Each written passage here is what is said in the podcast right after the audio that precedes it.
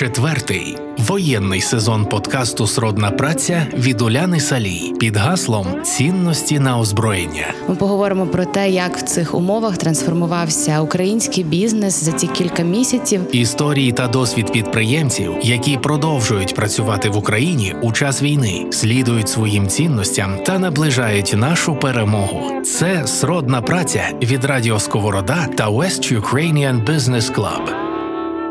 Друзі, всім привіт! З мандрівної студії Радіо Сковорода. Ми сьогодні в гостях у компанії SoftServe. І, звісно, багато хто знає, як ця компанія створювалася, як двоє друзів, які росли, разом вчилися в 90-х в невеличкій квартирі, розпочинали е, працювати над своїми першими проектами і замовленнями. Але сьогодні, як і всі, ця компанія вперше стикнулася з війною.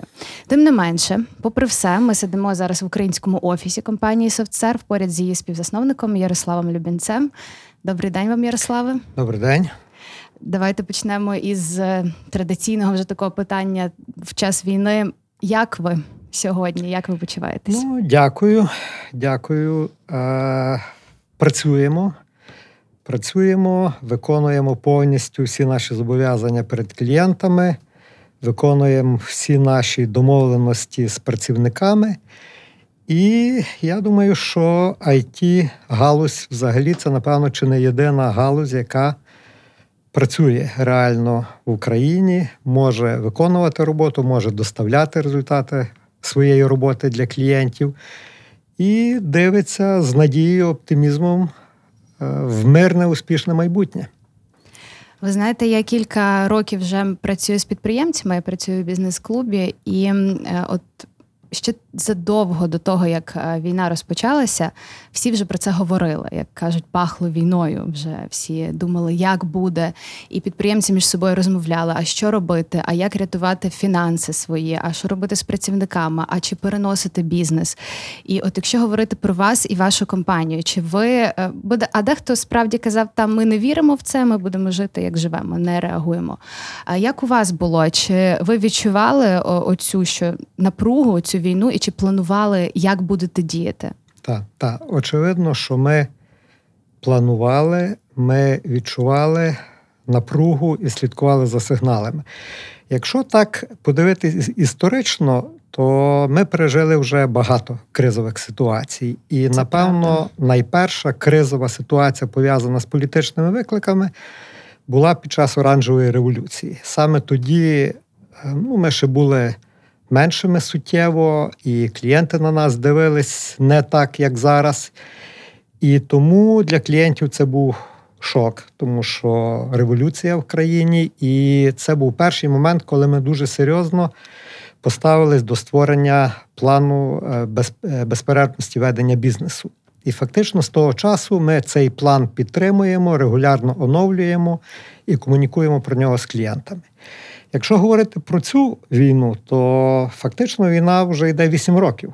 З 2014 року, і 2014 рік так само був дуже серйозний момент кризовий, коли ми е, фактично створили таку кризову команду, куди входили представники ради директорів. Е, вищого менеджменту і керівники ну, таких адміністративних підрозділів, які ну, активно впливають на інфраструктуру. Ось і фактично ця кризова команда вона працює протягом тих всіх восьми років, тому що були загострення, пов'язані, як тепер пригадую, е, коли наші кораблі обстріляли в протоці, якісь більш агресивні заяви з Росії, якісь заяви про то, що інфраструктура може бути під загрозою, і ми, очевидно, комунікували з клієнтами зразу про це. І вже в кінці минулого року ми знову ж таки посилили свою увагу до сигналів і до ситуації, але скажу так, що ми розглядали два виклики. Один виклик це є можлива війна, і другий виклик це є е, проблеми з інфраструктурою. І ми ставили виклик, ризики, проблеми з інфраструктурою набагато вищий. Тому ми, е, ну, ми взагалі до цього часу ми мали безперервне живлення, генератори у всіх наших офісах. Ми мали і далі маємо по кілька резервних е, незалежних інтернет-каналів. Так, ми це все підсилили. Знову ж таки, переглянули, підсилили, зробили запаси е, е, палива у всіх наших дизель-генераторах. А щодо війни, ми слухали сигнали. Ну, ми до певної міри довіряли нашому уряду, який говорив, що ситуація важка, але не переживайте.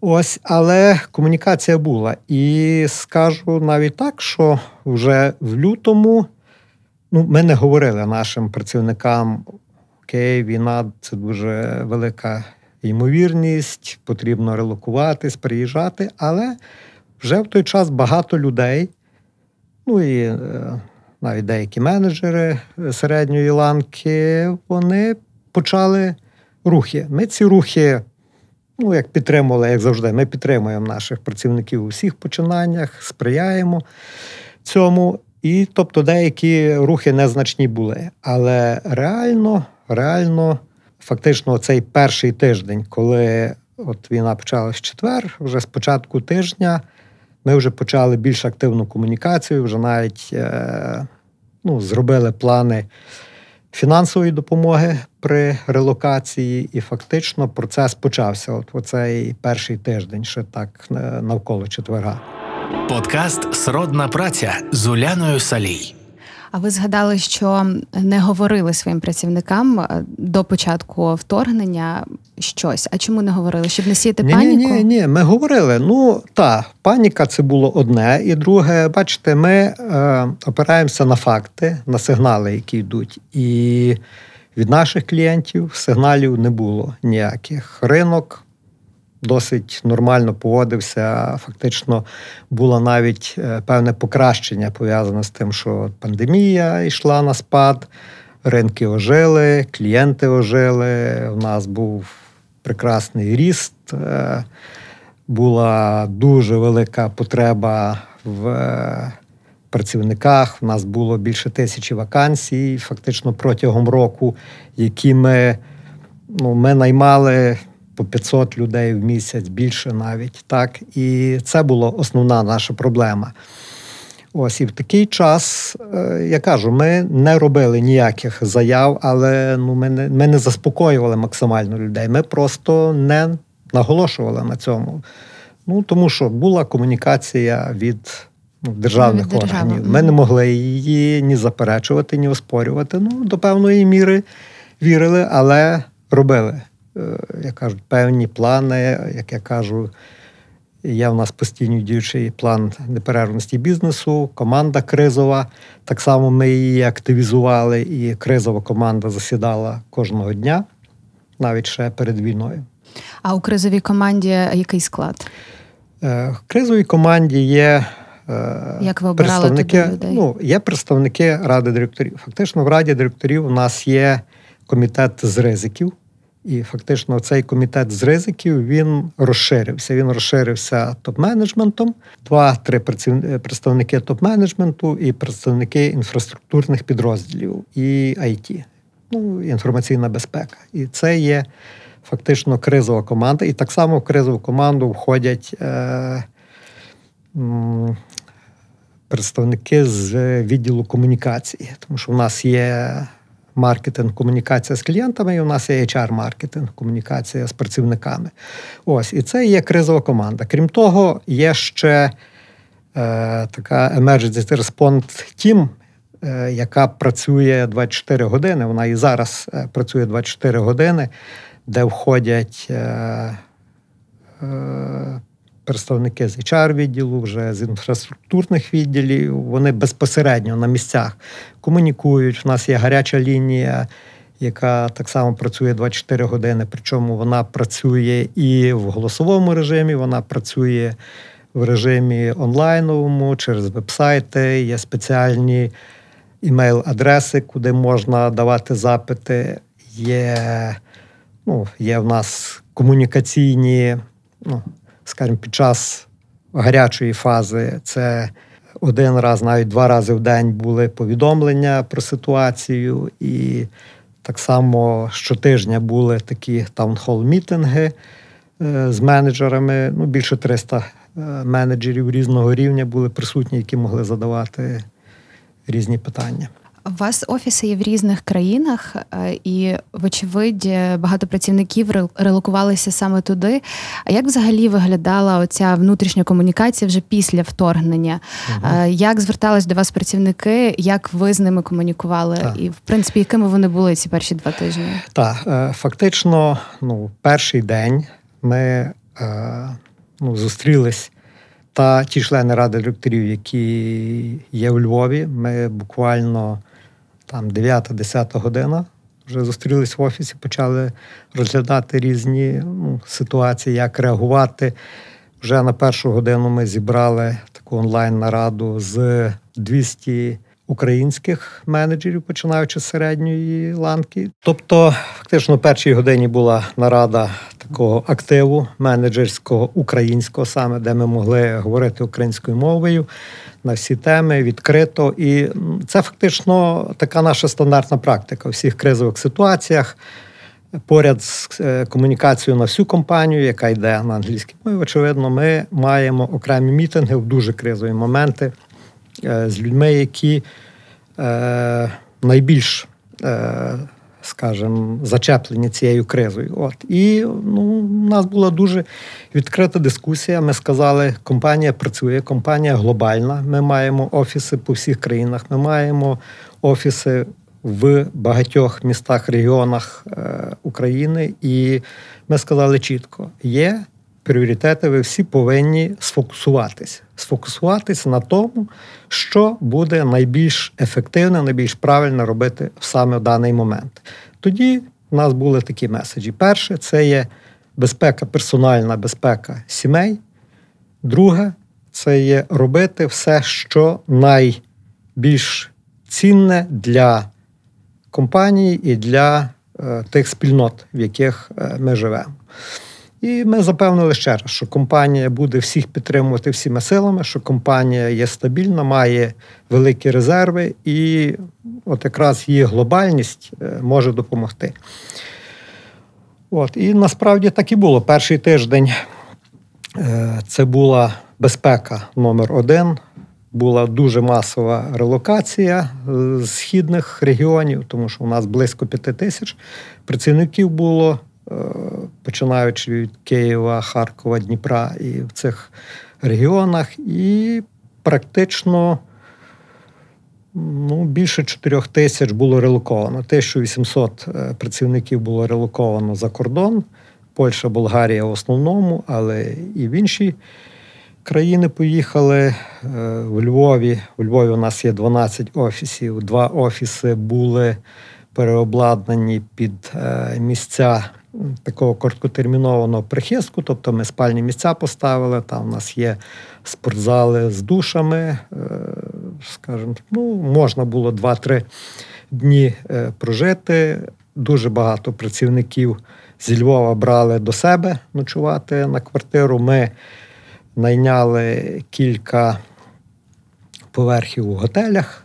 Ось і наші HR спіль, дуже тісно працювали з ріелторами на те, щоб е, квартири шукати людям. І ну, таким чином ми пережили. Організовували автобуси, де це можна було централізовані е, різні переміщення людей, комунікації 24 години. Ось, тобто, е, це було так на Україні. А якраз цей факт, що в нас е, ну, половина менеджерів е, вищої ланки вони є глобальні, вони є за кордоном.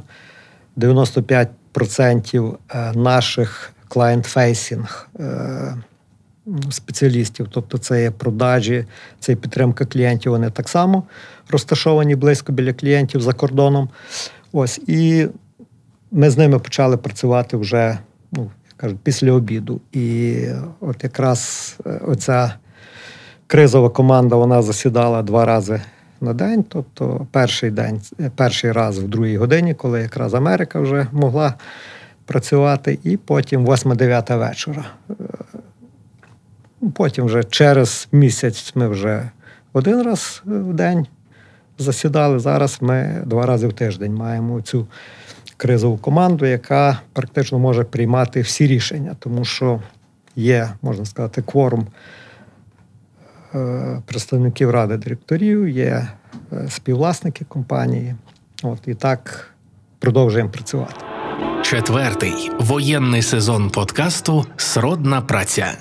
Здається, що ем, з'явилися якісь такі нові сили. От, от ви це розповідаєте. Я розумію, що це ж робота була 24 на 7, абсолютно в повному стресі, але все ж таки і ви, і команда це пережили. От у вас є таке відчуття, що я навіть не думав, що в мені стільки є тої енергії. Ну, е, бачите, як я скажу, ми пережили багато криз, і е, ми працюємо так, щоб бути найбільш продуктивними, сфокусованими в той момент. І не стараємося не розпорошувати на різні емоційні зриви і так далі. І це, ну, це допомагає. Це допомагає бути раціональним, бути продуктивним в кожен момент. Знаєте, як є багато теорій.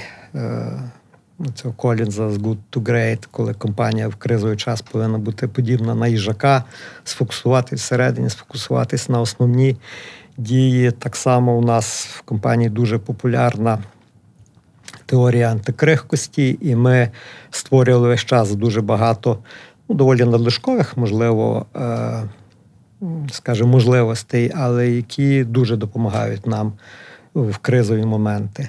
Паралельно ви ще е, створили і благодійний фонд, також який зараз Так. дуже активно діє. Ви для себе які основні напрямки взяли е, по допомозі? Чи працюєте Е, за запитами? Ну, е, так, благодійний фонд в нас працює знову ж таки вже декілька років. І основна цінність благодійного фонду це є та, що ми можемо організувати діяльність працівників. Тобто є дуже багато волонтерів, які генерують ідеї, роблять різні дії, і фонд якраз е, концентрує оці ідеї, і компанія, фінансуючи фонд, допомагає їх втілювати. Люди так само дуже багато донетять фонд, але компанія все-таки дає основний бюджет до цього фонду. Зараз е, дуже цікавий феномен є такий, що компанія має досить добру репутацію і в клієнтах, і в клієнтів, і відповідно в it спільноті за кордоном. І фонд вже має дуже добру репутацію. І зараз дуже багато є допомоги, яка приходить за кордону. І я вважаю, що це дуже правильно в даний момент, коли фінанси не використовуються українське, а фінанси з-за кордону генеруються. І ми вже, наприклад, відкрили відділення фонду в Сполучених Штатах, відділення фонду в Польщі. І дуже багато і фондів, і організацій, пов'язаних з нашими клієнтами, слабо пов'язаних з нашими клієнтами, вони передають допомогу через е, оці представництва. Тому що на початку вони питали просто нас, як ми можемо допомогти. Ну, ми просто давали оці рахунок Національного банку. Один, Мгм. другий, вибирайте напрямок, переводьте туди фінанси.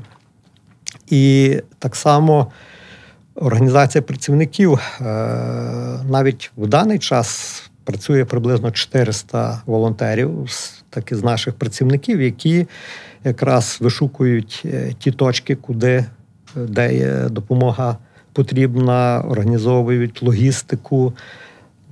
Наприклад, ми у Вроцлаві, де в нас є фактично наш такий основний хаб в Польщі. Ми зробили гуманітарний хаб дуже великий, і буквально, як кажуть, транспорт їздить між Львовом і Вроцлавом. Ну, більше 300 тонн е, різних видів тільки гуманітарної допомоги було переведено в офісах. Ну, зокрема, в цьому офісі був дуже активний хаб збору допомоги і потім його розподілення.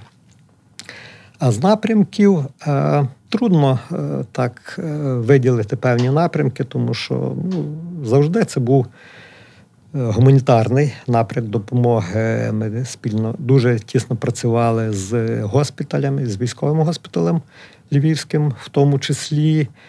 Наприклад, у нас ще з таких передвоєнних ініціатив ми відкрили реабілітаційний центр психологічної допомоги спільно з політехнічним університетом.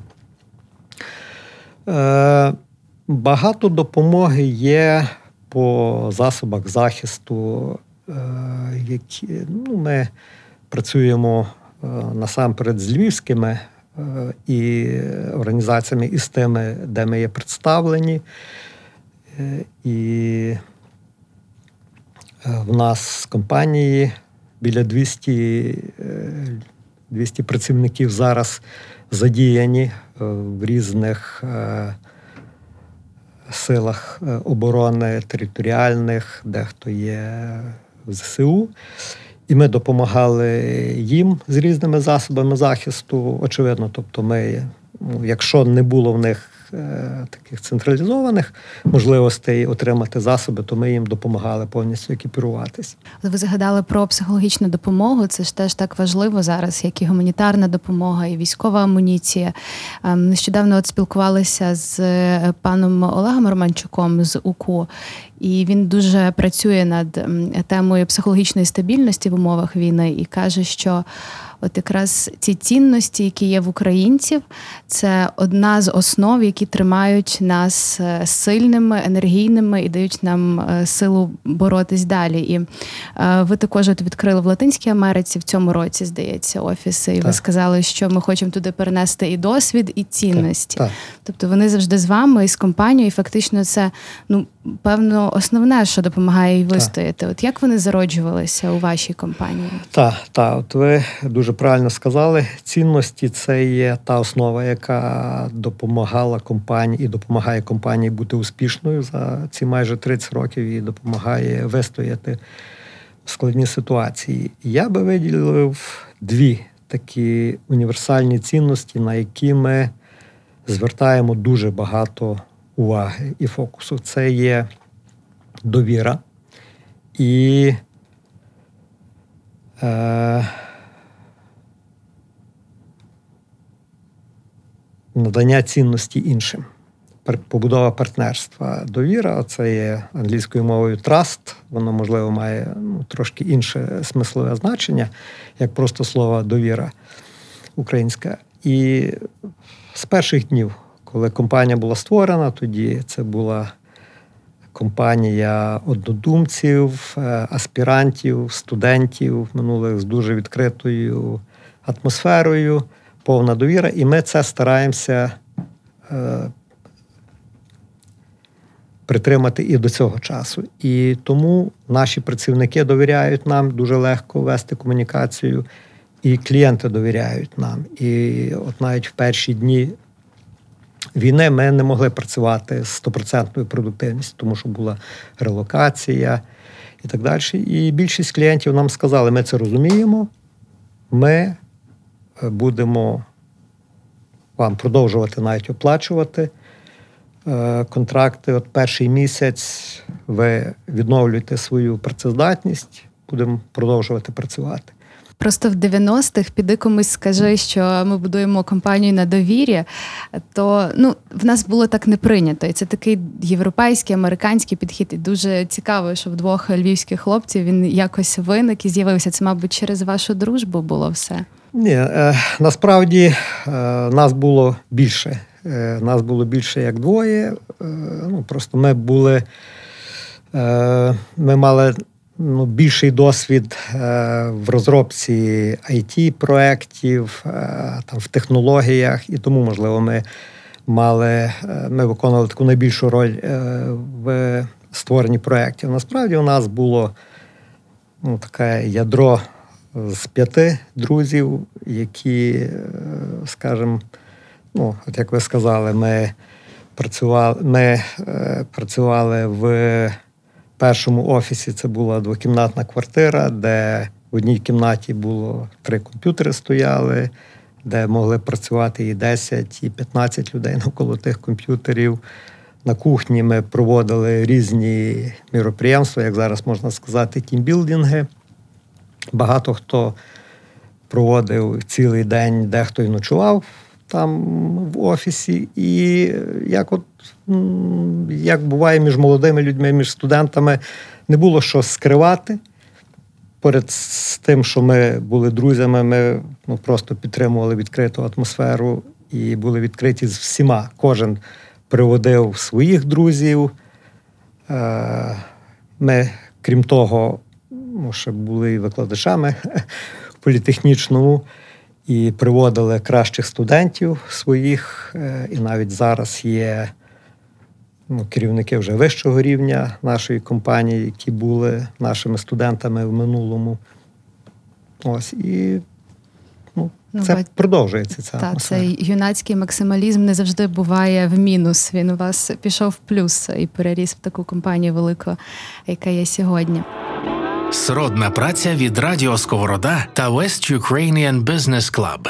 Повертаючись загалом до розмови про індустрію IT, два тижні війни і понад вже 100 днів війни це дві різні речі. Вже йде ця тяглість, і це відчутно економічно. Е, Як зараз почувається it ринок в Україні? І чи ви шукаєте it працівників в Україні? Чи все ж таки це поза межами в більшості? Так, е, та, it ринок працює е, в Україні досить успішно. Очевидно, є досить багато викликів. І зараз е, найм працівників в Україні, очевидно, немає тих масштабів, які були колись, але все-таки він проводиться. Е, Проблема в тому, що е, багато клієнтів, які працюють в критичних областях, або більші корпорації мають досить серйозні вимоги до безпеки, до безпеки даних насамперед, і вони просто не можуть працювати е, з компаніями, які є на територіях, де проводяться військові дії. І в нас є деякі клієнти, які нам е, заявили спочатку війни, що ми хочемо продовжувати працювати з вами, будемо продовжувати, але, будь ласка, релокуйте наші проекти за кордон. І що ми зробили? Тому що ну, ми могли це зробити, тому що у нас вже до початку війни були великі досить офіси в Польщі, Болгарії, Латинську Америку ми насправді ще минулого року почали розвивати. І от 1800 працівників були релоковані, так що ми це могли зробити. Але оці вивільнені працівники з України, які ну, не можуть релокуватись, вони відповідно залишились без цих проєктів, і вони ну, пішли в так званий резерв наш. Це також одна з один з факторів е, роботи компанії. Ми завжди підтримуємо резерв. Зараз він більший через ці факт, через ці фактори, і тому ми е, проводимо найм нових працівників на Україні тільки в критичних ситуаціях, в тих ситуаціях, коли ми не можемо використати свій резерв. Ось, а резерв ми якраз використовуємо, коли е, появляється розширення існуючих проєктів, а це так само відбувається. Ну і е, доволі трудно, але все-таки є нові клієнти, і є нові клієнти, які можуть працювати з України, тому що все-таки е, концентрація талантів в Україні вона є висока, і вартість роботи в Україні вона є нижча, ніж в Польщі, в Болгарії і навіть в Латинській Америці. І тому багато клієнтів вони оцінюють ризики, бачать надійність е, роботи компанії, і вони нам фактично забезпечують можливість використовувати оці резерви і навіть е, наймати нових працівників, очевидно, е, висококваліфікованих працівників, таких, яких в нас немає в резерві. Вас е, не так давно, е, здається, у 21-му році е, в інтерв'ю для Forbes чи короткому інтерв'ю для Forbes запитали, ким ви себе бачите через 10 років, і ви відповіли про стратегії, про планування. Веду до того, що ем, компанія SoftServe зараз чи лишилася ця безперервність в її діях і роботі, також і в плануванні. Чи ви зараз е, плануєте не так далеко, на 10, на 5 років, чи ви закриваєте якісь короткострокові плани більше? Ну, е, бачите, у нас е, завжди було три основних стратегічних напрямку. Напрямки розвитку компанії. Це є розвиток талантів, глобалізація і підвищення технологічності, якості наших е, послуг.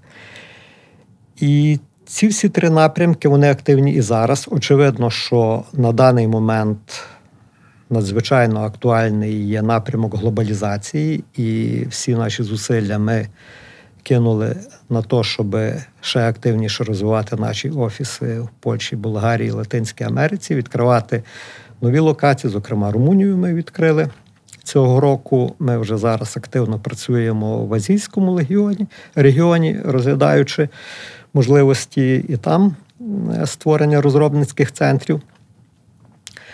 Але інші два напрямки розвиток талантів і розвиток, ну, скажімо, наших послуг, вертикалізація бізнесу, надання нових сервісів, він так само е, є активний, продовжуємо працювати. І на даний час ми не думаємо їх згортати. Ми далі інвестуємо у розвиток е, талантів. Ну, зараз е, поряд з глобалізацією чисто розробницьких центрів ми так само поширюємо нашу, поширюємо нашу співпрацю з університетами закордонними, з університетами в Польщі, в Латинській Америці. Використовуємо той весь наш наробок, досвід, який ми маємо в Україні. Ви дуже правильно сказали, що компанія стикалася вже з багатьма кризами, і Україна Україну важко назвати спокійною державою, але кожна криза вона є зовсім інша. І зовсім інші виклики, з яких треба, які треба приймати, з якими треба боротися. І ця повномасштабна війна це теж е, дуже, дуже унікальна річ, яку ми зараз всі, е, на жаль, переживаємо. І вас, як підприємця, як лідера е, з багаторічним досвідом, чого навчила ця війна зараз? Чого основного, ключового ви маєте для себе і знаєте? Ну, я ще раз переконався е, в тому, що в нашій базовій цінності довіра, е, надання максимальної цінності іншим, побудова партнерства це є правильна стратегія для довготермінового успіху.